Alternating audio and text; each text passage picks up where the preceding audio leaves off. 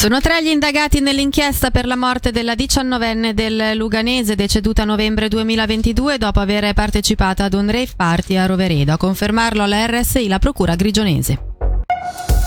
Il maltempo degli ultimi giorni ha fatto tremare chi possiede una vigna, ma la stagione sembrerebbe essere salva. Per una prima previsione sulla vendemmia sentiamo il presidente di Federviti Bellinzone e Mesolcina, Mirto Ferretti. Siamo ottimisti, riteniamo che alla fine abbiamo una vendemmia nella media e una vendemmia che ti prospetta di buona qualità e se il clima continua con la sua normalità ci porterà a una vendemmia di qualità verso la metà di settembre.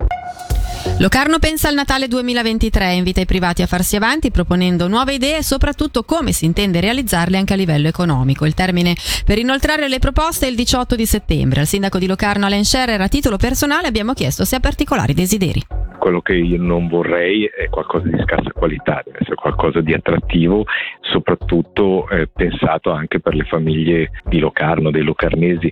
La pista, ad esempio, vorrei che fosse gratuita per i nostri cittadini. Fine dell'estate e soprattutto tempo di bilanci, Lugano Marittima tira le somme della stagione, ne esce più che soddisfatta con una media di 2000 presenze giornaliere, manifestazione che ha richiamato sia i ticinesi ma anche tanti turisti.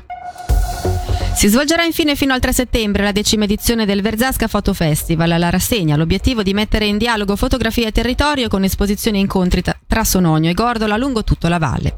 Sentiamo il direttore artistico Alfio Tommasini sul tema di questa edizione.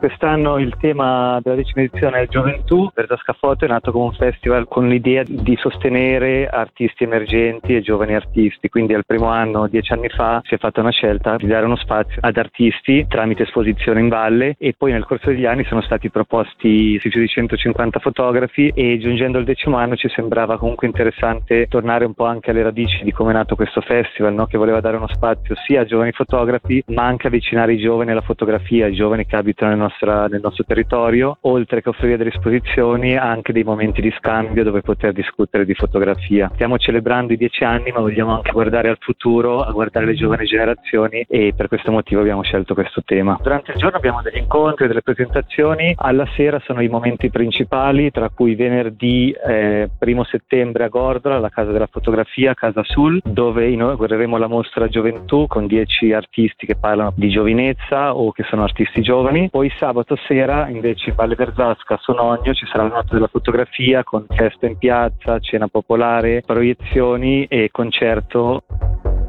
E dalla redazione è davvero tutto, l'informazione di Radio Ticino torna domani mattina a partire dalle 6.